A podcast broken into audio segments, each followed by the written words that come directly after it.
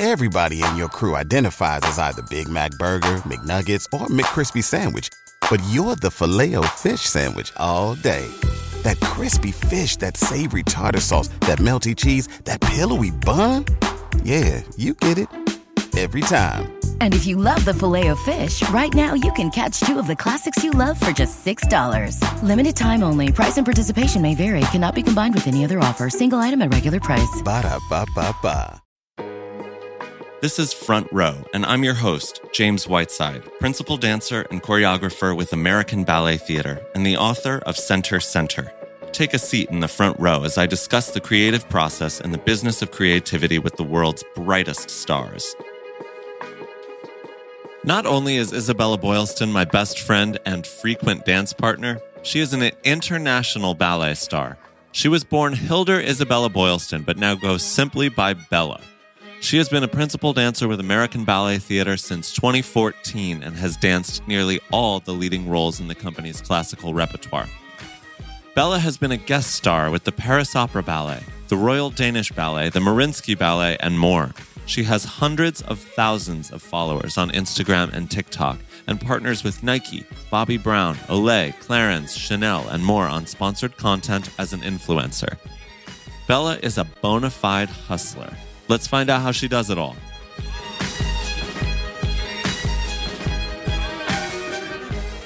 Welcome to not the stage right side, but the front row.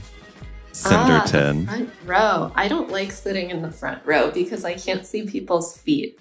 That's true. That's true. The Joyce has a very notorious front row. At, you know, it's like a cowboy view, you know, like knees up. oh, knees up. Love it. So I'm really appreciative uh, of you doing this with me, Sind. And for those of you listening, uh, you know, for the first time hearing Isabella's voice, and I call her Cindy. And I think it would be smart to just start the whole damn thing with talking about where Cindy came from. Oh, the Cindy uh, nickname. Well, it's not a very good story. And I feel like we should invent a better one. But literally one day you texted me and you said, Hi, Cindy, or Hey, Cindy, want to get some pasta or something. And I said, Sure, Cindy. And that was pretty much how Cindy was born. And uh, Cindy was born. And so we refer to one another as Cindy, which is childish and, you know, apropos of everything. Uh, and the plural is the Cindy's. And during the pandemic, we had a ballet class that we did on our Instagrams that was called Cindy's Ballet Class. And it was wildly popular. And we got to raise money for various charities and it kept us moving and connected. That's right. So uh, I want to talk about names a little bit more. And I'd like to ask about your original name. Will you tell my listeners what your original name is? Sure. So my full name is Hildur Isabella Boylston.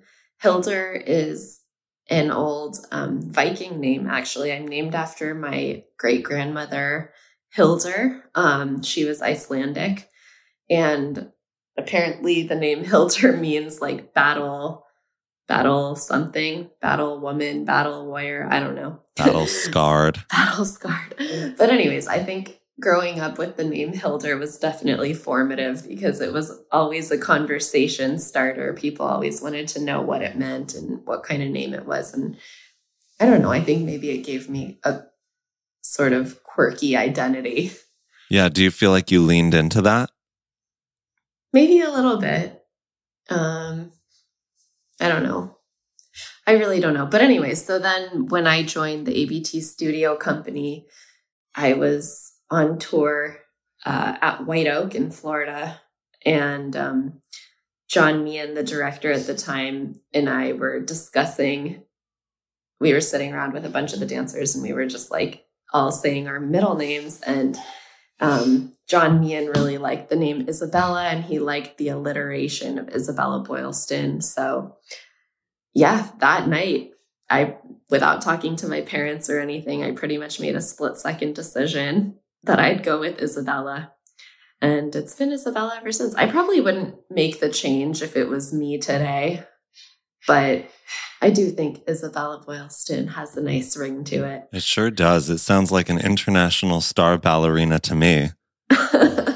Thanks. And can you hear Dan doing the dishes? I absolutely can. This is okay. live Sorry. podcasting. It's it's because of the headphones, Yeah. and we're even separated by a wall. What should I do? It's fine. You know, It's this is real life. Right. People have lives to live. life. We've got podcasts to record while people are doing the dishes, and that's just being alive in the 21st century. Is that where we're at? I know.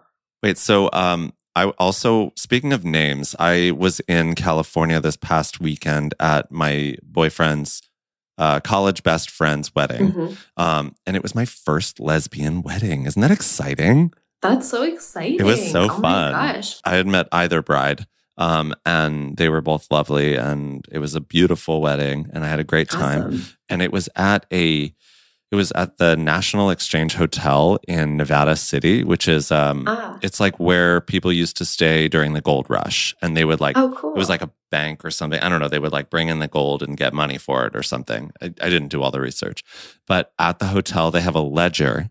And in the ledger, they have all the names of the people who have signed into the National Exchange, like since the 1800s. And on the date that I arrived, the ledger was opened to that date. And halfway down the page was seemingly my great or great great grandfather's name, George That's W. insane. Whiteside. Isn't that, that is bonkers? so cool. Yeah. Wow. I wonder if there's any way to find out if he traveled over there like, do you know what he did? Was he like a miner? I asked my dad about it, and he was like, I don't know of any Whitesides participating in the gold rush, but it's a possibility, you know? Um, I mean, Whiteside is a very popular British surname, yeah, that's pretty cool. but it, it's an interesting possibility. And the coincidence of it being on the exact date that I checked in is wild. That is so, so wild. I, I don't know what that means, but it sounds very cosmic. There must be a meaning. Maybe you should go consult a fortune teller. I mean, that sounds like a fun Thursday night to me. sounds really fun. the history around the gold rush is actually very brutal and unpleasant and i think hollywood has romanticized it even in my mind like I, I i've been seeing media about it since i was a kid i remember a bugs bunny cartoon about the gold rush it's wild Yeah. um, back to names though Yes. i want to ask you if you feel like you would be a different dancer if your name was still Hildur on the marquee Oh my gosh, that's a really hard question. I don't think so. i don't think so I either think I'd frankly still be me. you're already Hildur out I'm there already Hildur for sure. uh, I'd like to pivot to social media, beloved social media. I bet you're Ah, thrilled. yes, beloved. Can you tell me what made you start your Instagram and your YouTube and and what it has provided you? So just why? Why did you start? Well, I think I got Instagram because my ex boyfriend he had it, um, and this was like, I mean, so long ago, maybe like what, twelve years ago, Yeah. at least thirteen years ago. But yeah, at that time, you know, it was just I didn't really even know what it was, and I was Isabella B thirteen, and I was just posting like ultra filtered photos of like random things with the little borders and things. Of course, I remember it well. Yeah, and I guess then years later, I kind of started to understand that it could be used as a marketing tool. And how would you define the brand you created? Brand. I don't know. Honestly, I kind of hate referring to myself as a brand, but I mean, I think it's more about just like having control over what you put out there about yourself, especially when as the followers started to like build up, then I just had to be more conscious of, or I chose to sort of post less and less stuff that was really personal. Like I don't post about Dan all that much, Yeah. um, which is just mainly because I, that's my private life and um, I feel more comfortable just posting about like my career and dancing and obviously like the Cindy's. that's so intertwined with our job that um, you know, for me, when I started social media, I was still in Boston Ballet and it was very much the same. I would take pictures of, you know, garbage on the street and call it art. And then when I moved over to ABT, I saw a huge jump in my followership. And this was, you know, it went from like hundreds to like a thousand, you know? And I realized that simply joining ABT was like something that could give me a leg up in a sort of brandy type space.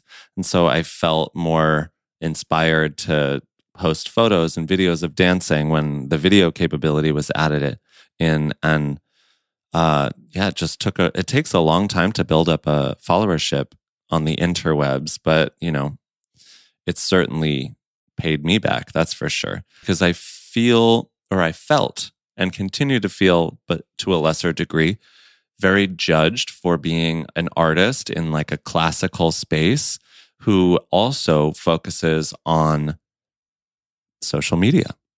And uh, for so long, I felt very judged for for the work I put in, for the photo shoots on weekends that I did to grow my followership.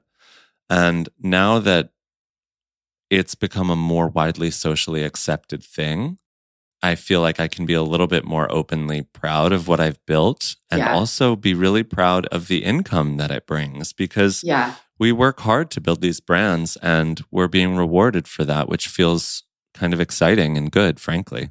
Yeah, I agree. And I think another way of looking at it too that sort of offsets the feeling. I mean, I feel the same as you, or sometimes I feel like I'm almost in a way like maybe degrading myself as an artist by like posting something like really goofy or like jumping on a TikTok trend because it can feel so like frivolous. But at the same time, I'm like, if I'm showing young dancers that like it's okay to like have fun as well as taking your art really seriously and like express yourself in a different medium, then I don't think that's a bad thing. And also, it does translate to ticket sales for ballet companies, and that's definitely a good thing. Absolutely. The more butts and seats, the better, if you ask me. Yeah, definitely. I think it's really hard to find the limit of what you're comfortable with on the internet. So how do you how do you know what to do and what not to do? Well, I feel like that's where kind of like knowing what you stand for comes into play, like whether you want to call that like your brand or just like your, I mean, like your values. And I kind of like think like, okay, does this thing that I want to post, does that align with what like my values are and what I want to communicate about myself? And then if so, then I'll post it. And if not, then I won't. Absolutely. And you spoke earlier about people maybe not taking you as seriously because you do show the sillier side of yourself on the internet. Um, as you age, uh, and you know, pardon my tactlessness, um, as we age as dancers, something that I struggle with is continuing to show my silly, frivolous self, which very much still exists because I feel pressure to grow up do you feel similarly? I guess I know what you mean. Like, it can feel like TikTok or something's very much like the arena of Gen Z and yeah. millennials. Yeah. If you couldn't tell. but uh I don't know about that. I think yeah, for me it's just more like more feeling that maybe yeah, just not wanting for people to like not take me seriously or something. Well, thankfully, you have the chops to back it up. That sure helps. Vice versa. I mean, and we work so hard, like in the studio first and foremost. But on top of that, it's just like another full time job running your own social media. I now hire Sai, who's um, a Corps de Ballet member with ABT. Obviously, you know that, but Sai like edits all my videos and he basically manages my social media, which is a huge time saver and just helps immensely. And have you noticed a surge in your followership uh, upon hiring him? Well, definitely my TikTok has grown really quickly. Mm. and I think that's pretty much due to Sai because he, I don't know, knows what to do. Yeah, TikTok. he's the ideas man. exactly. Sai's amazing. Yeah, he's awesome. Do you feel like uh, being a part of social media has cost you anything? Definitely time. And I feel like I would say probably the biggest sacrifice is just like sometimes feeling like it's really hard to delineate your life into like work and free time and leisure. Mm. Like I feel so bad because sometimes I'll be like, it's the weekend, but I'm still like thinking about posting or creating content or whatever. And like poor Dan has to deal with me just like being glued to my phone and and I think it also sometimes social media like the wor- one of the worst parts about it is like it gives it can give you a transactional sort of relationship with experiences where like instead of just being fully in the moment and like enjoying this beautiful waterfall or something you're like thinking like oh what content can i get here? And like that's i don't know that really bums me out. And it also is a bit like yeah it's just depressing. But then again like i have the ability to just like turn my phone off and take a break. Um, but I feel like if you're not really conscious, it's really easy to just sort of like bleed those two sides of your life together into one in a way that's like really unhealthy, actually. I feel very similarly. And I took a step recently that I have really enjoyed. Uh, and I bought a Wi Fi telephone for my house.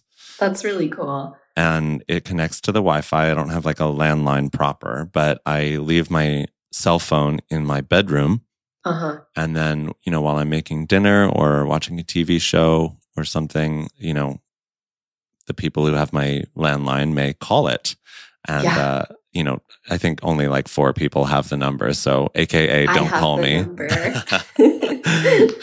but I think but, I lost it. No, hopefully I saved it. It's got to be in your phone.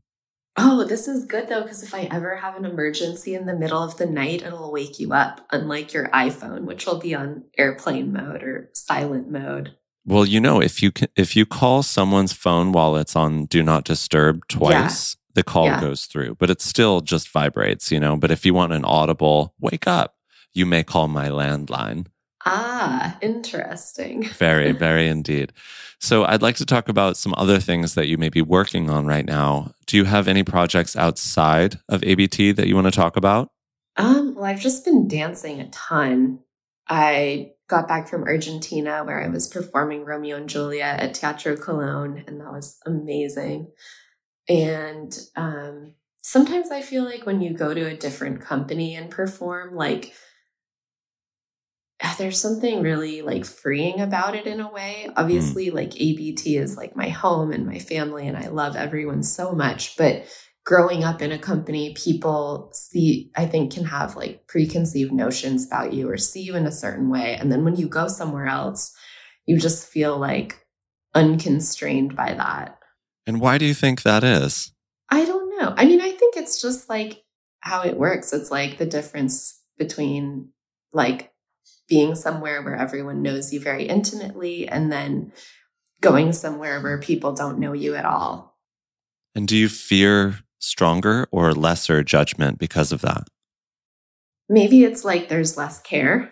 yeah, that, that's probably what it is. You're probably. you don't know them, they don't know you, and you're not as affected by their judgment. Yeah. And I mean, I'm not saying like I feel so loved and like supported and respected by everyone at ABT, honestly. Um, I think it's probably just like my own my own insecurity being projected. I understand that. I, I feel the same way when I visit other companies and and travel just, you know, like when we go and take class with Paris Opera Ballet. I always just have such a good time. And, you know, you do feel like you can show off a little bit and it feels good. yeah, totally. Flexing. Oh, yeah. And then I just shot um, uh, Carly Rae Jepsen's newest video, which was really fun. We shot at the United Palace Theater, and that comes out. I'm not sure what comes out first, this podcast or the music video, but hopefully it'll um, come together well in the so final edit for my listeners, Carly Rae Jepsen is a Canadian pop star that rose to fame with the hit song Call Me Maybe, which is ubiquitous. And uh, this new song is called Surrender My Heart from her latest album, which is called The Loneliest Time. And I recommend you go listen to it if you like pop music because it is quality pop music. And Bella had the chance to be featured in the newest music video. And I cannot wait to see it. I am such a fan of Carly and obviously Cindy as well. And sorry, Bella, I have to call you by your name, I suppose, in this podcast. Okay, whatever. Well, then call me Hildur if you must. Uh, but another nickname that I have for Hildur is Himmy. Himmy. and and she calls me Satan Cat. so Satan we, cat, if you will. We do have fun. We okay. both love cats. We do. And would you like to talk about your cat? Said everyone slash no one ever. I mean, sure. Do you want to know about my cat? Well, we, Dan and I adopted her um, a year ago. She was three when we adopted her. Actually, we started out fostering her from this uh, organization in Queens called Meow Squad. I guess she used to live near JF, JFK in a cat colony and like she was pretty rough.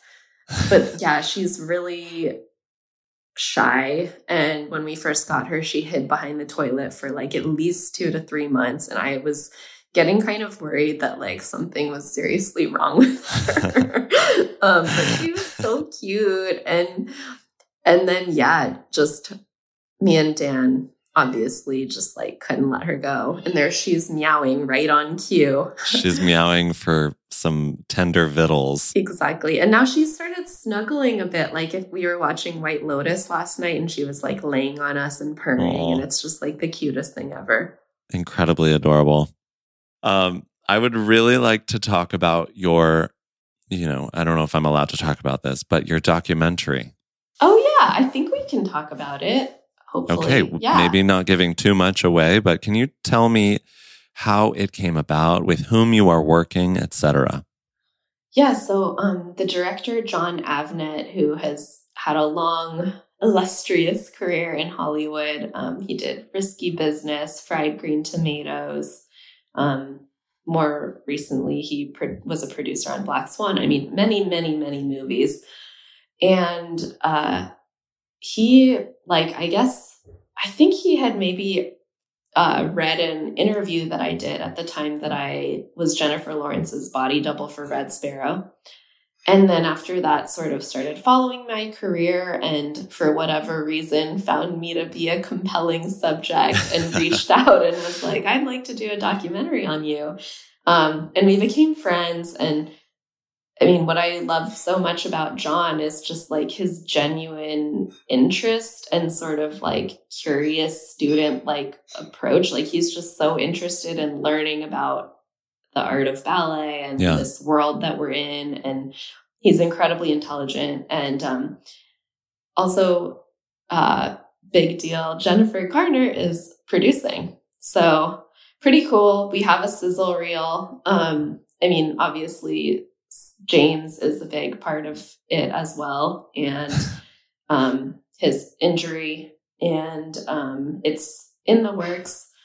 And I think we're they're gonna start like having meetings and selling it soon. So hopefully it will have a platform and more funding soon. And I don't know, I still have a hard time believing like I'm not fishing. I'm I literally do not necessarily see what is so interesting about my life. Like, yeah, I think ballet and the ballet world is super interesting and there's a lot there, especially the thing, you know, the side of it that may, maybe isn't always that glamorous. But yeah, I don't know. I believe Jon is a very gifted storyteller and can make something compelling, even if I don't see what's so compelling about myself. Okay, I'm probably doing a really shit job trying to sell my documentary right okay. now. Guys, it's going to be riveting. You are going to be on the edge of your seat. It is going to be breathtaking. Um, okay, I'm going to do a little talking this up. What's so special about Hero Bread's soft, fluffy, and delicious breads, buns, and tortillas? These ultra low net carb baked goods contain zero sugar, fewer calories, and more protein than the leading brands, and are high in fiber to support gut health. Shop now at hero.co. here. So I have Okay. interviewed with Jon for this documentary a number of times, and the questions he asks are so um, pointed in the best way. And I feel like he really knows how to get to the essence of a person. And so I, I have great faith that not only is he going to sort of expose ballet in its beauty, um, but we're going to get to know you and probably me very well throughout the film. And Hollywood so often focuses on the negatives of ballet because they are highly glamorous. They glamorize eating disorders. They glamorize physical mutilation. They glamorize being mistreated at work and sexual misconduct over and over and over and over again. And so I think to have a project that is showing reality in a very poignant, thoughtful way is going to be riveting, truly, as you say. Yeah. I, So that's I my think- commercial. yeah. Thanks. I think it's Yeah. going to be really cool. Yeah. Uh, I would like to know separately from the documentary, you have a lot of things that you like to do for work. Uh, when are you happiest in your work, whatever work you're doing?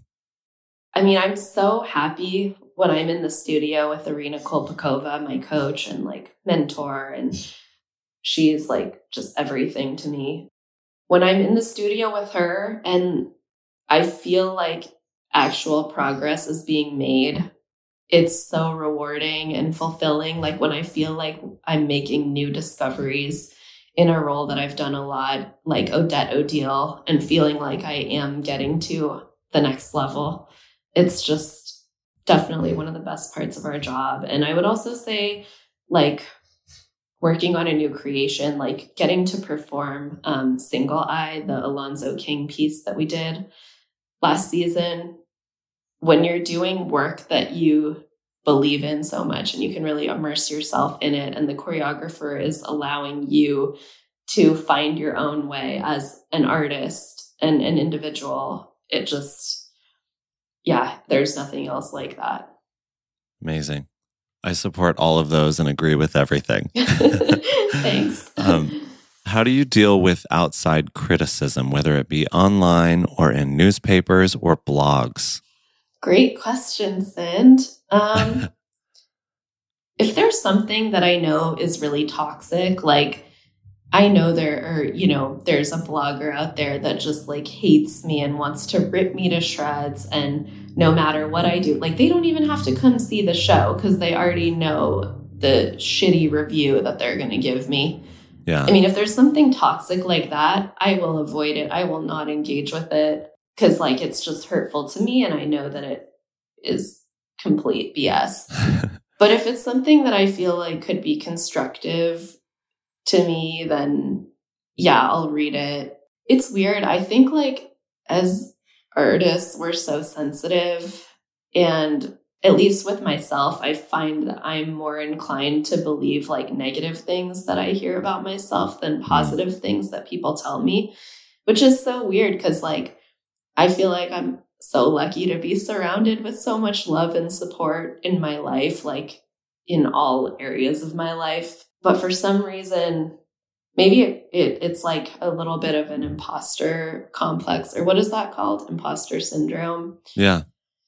Um, where yeah, like I'll I'll find excuses or like if something good happens to me, like say I like when I got invited to guest at Paris Opera, I'll find like weird excuses for why they would invite me to do that instead of being like, oh, it's because I'm like a good dancer.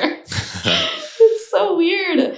But then if I re if I hear something like negative, I'll be like, oh yeah, that's must be true.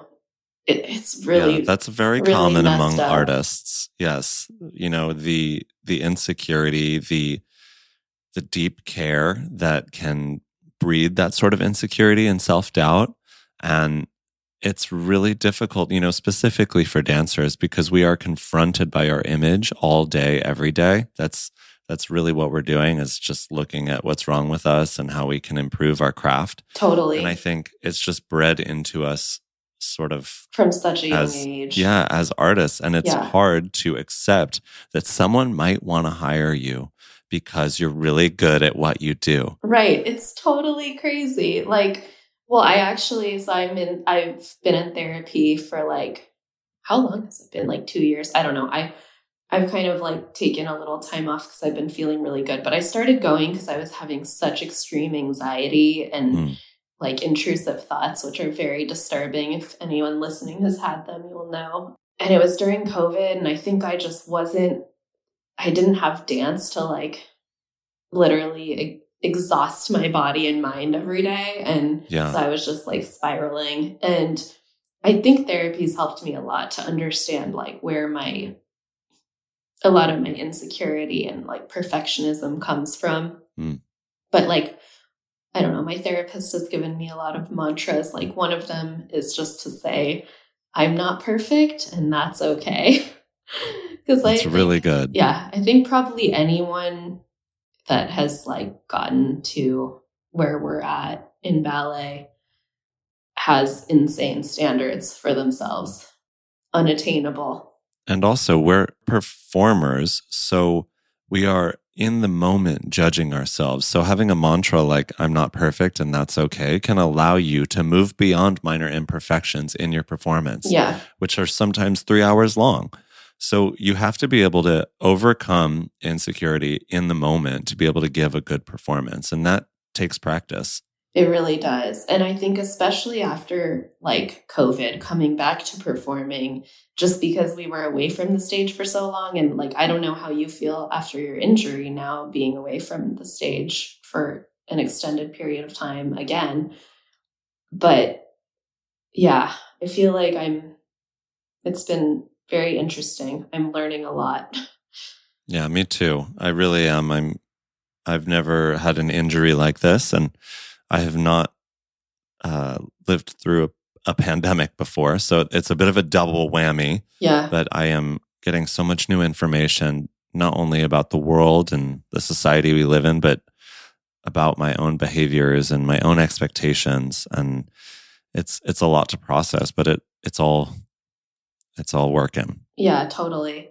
And I think another thing that helps me is just thinking about how, like, just looking at my career as like one long process. And so, like, when I go on stage in a show, that's not like the end all be all. That's not, I try not to look at it as like such, a, what's the word? I don't know, just it's still even though that performance is the culmination of all the rehearsal or whatever it's still part of my process. So if i have a good yeah. show or a bad show it doesn't matter because i'm still going to keep working. I'm still going to keep trying to improve. And good show bad show you get experience and you learn something.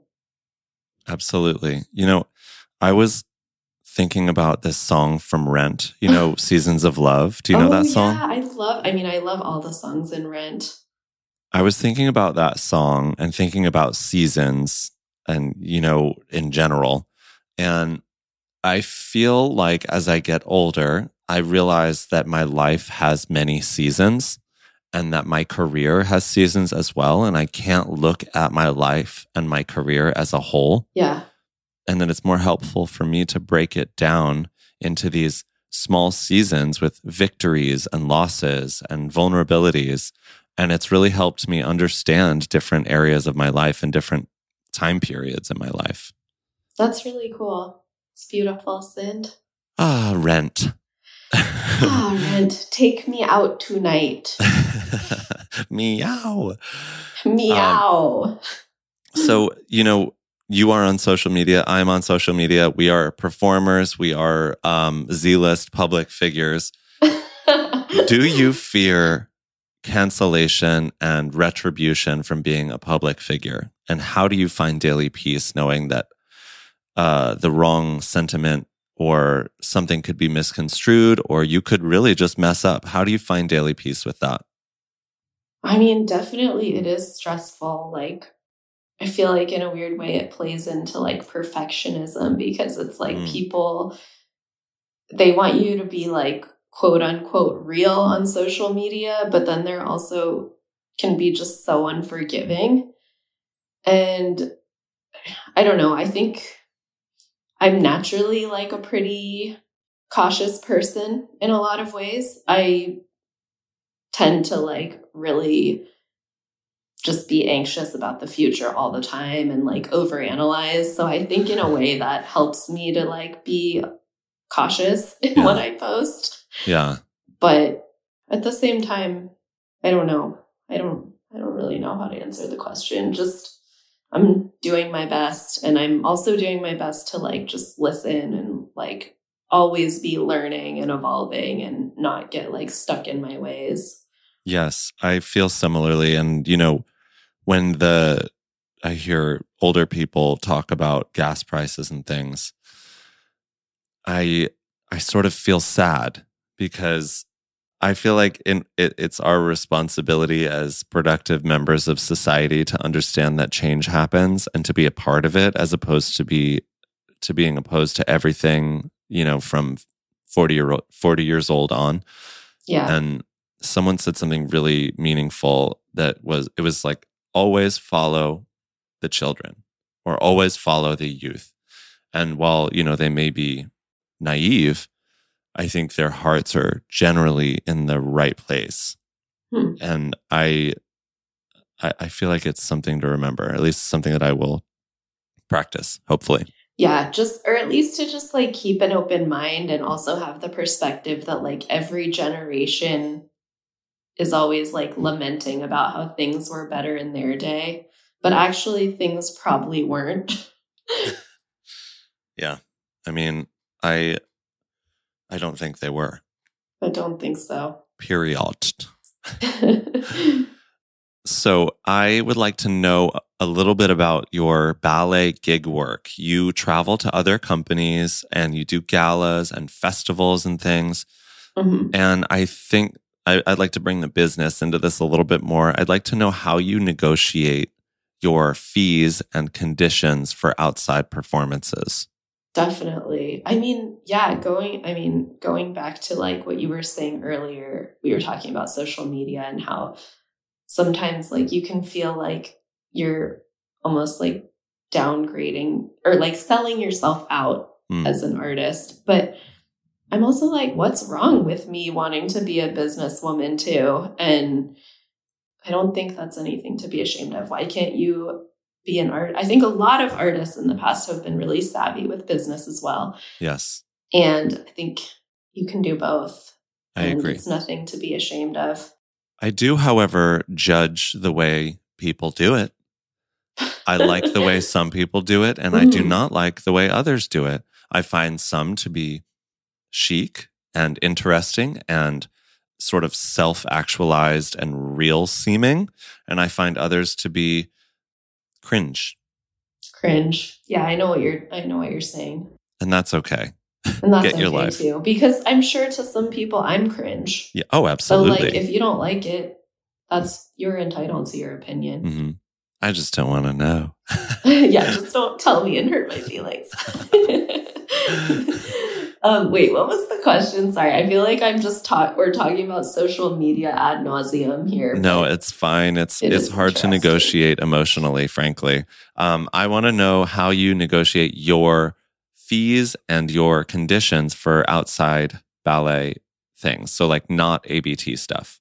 Oh, okay. So, well, I have an agent, um, Lauren. She used to be a dancer actually, and now she works with a lot of um, influencers, are like creative people, um, and her and Max, my other agent, they uh, work together and negotiate like all my brand deals. Like, for example, right now, I'm my next brand deal that I have is like a partnership with Bulgari, the jewelry so yeah, they helped me with that, thankfully, because I would not. That is way out of my league to be able to negotiate a contract like that. But I do negotiate my own ballet gigs, and unfortunately, there's just like not a ton of money in ballet. So I usually feel like I'd rather just be the bad guy, negotiate it myself, and then not have to give up a cut of like my very hard earned um, dollars. Yeah. And your minimal dollars for ballet gigs to a third party. I absolutely understand that. Um, can I ask when and how your partnership with your agents came about? Yeah, definitely. So actually, we were introduced through a mutual friend, um, and it just yeah worked out really well. Lauren was actually joining this agency, and so she was looking to like build up her client roster, and Uh. I just thought she was really intelligent and warm, and um, it just seemed like a great fit. So I was like, yeah, let's do this, and it's been working out really well. I, I do think it's difficult for dancers to know where to look. The advice I would give to dancers who are like wanting to do more um, brand sponsorships and stuff is unfortunately, I think the best thing you can do is like build up your social media following, which is not like a great answer because it's a ton of work. But I feel like nowadays that's what brands are looking at Absolutely. like Alex Wong, for instance, my our friend Alex was in ABT Studio Company with me. He's done an amazing job building up his presence on TikTok and Reels, and like he still performs and you know does a bunch of different stuff, but he's just like killing it.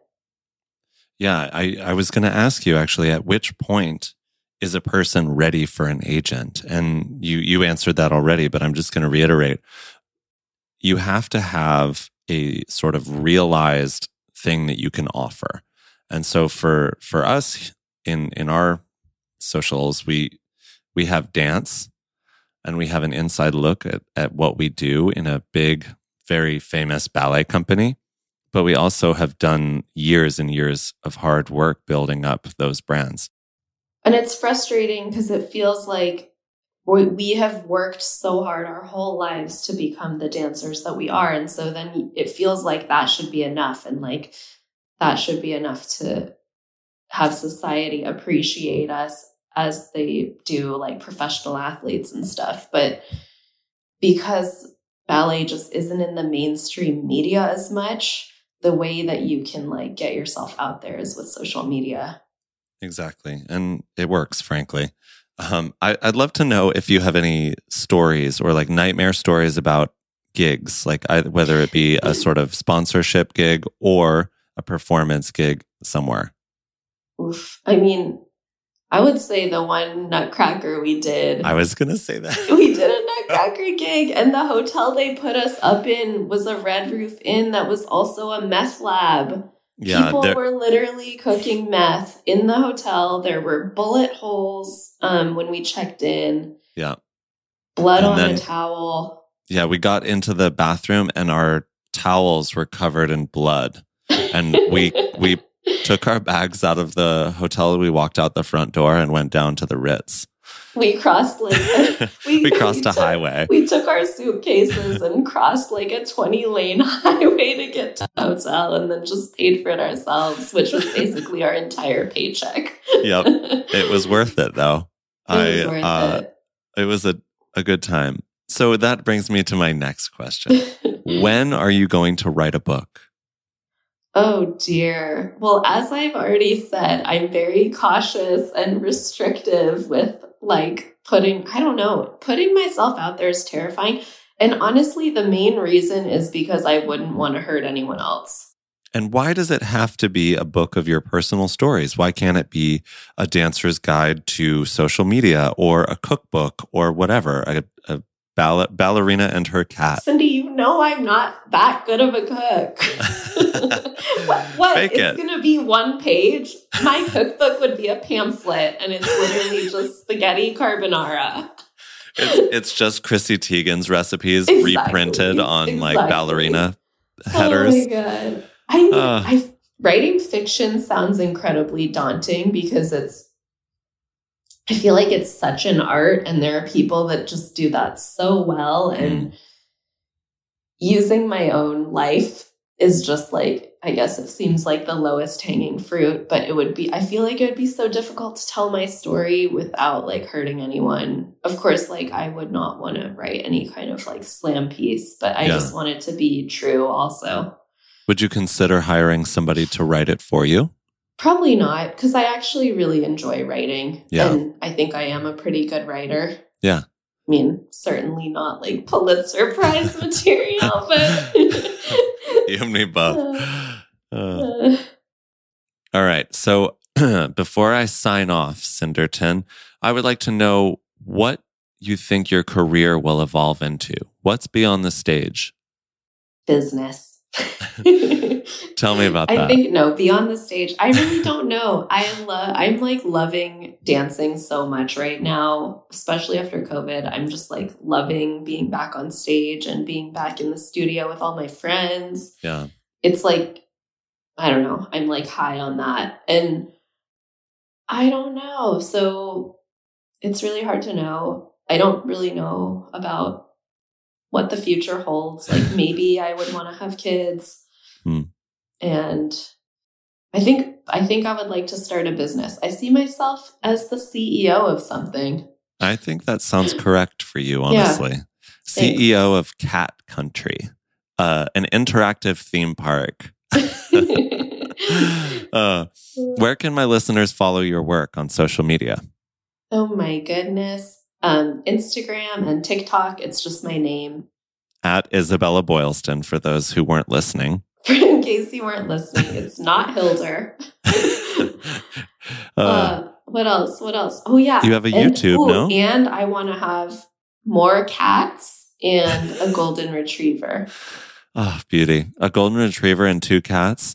Uh, and I want to be, I think I want to live in the mountains. I think I, I want and need to spend more time in nature for sure. I'm a mountain girl. Are you going to be Dame Margot Fonteyn's neighbor? I'm actually, um, no, not to do that.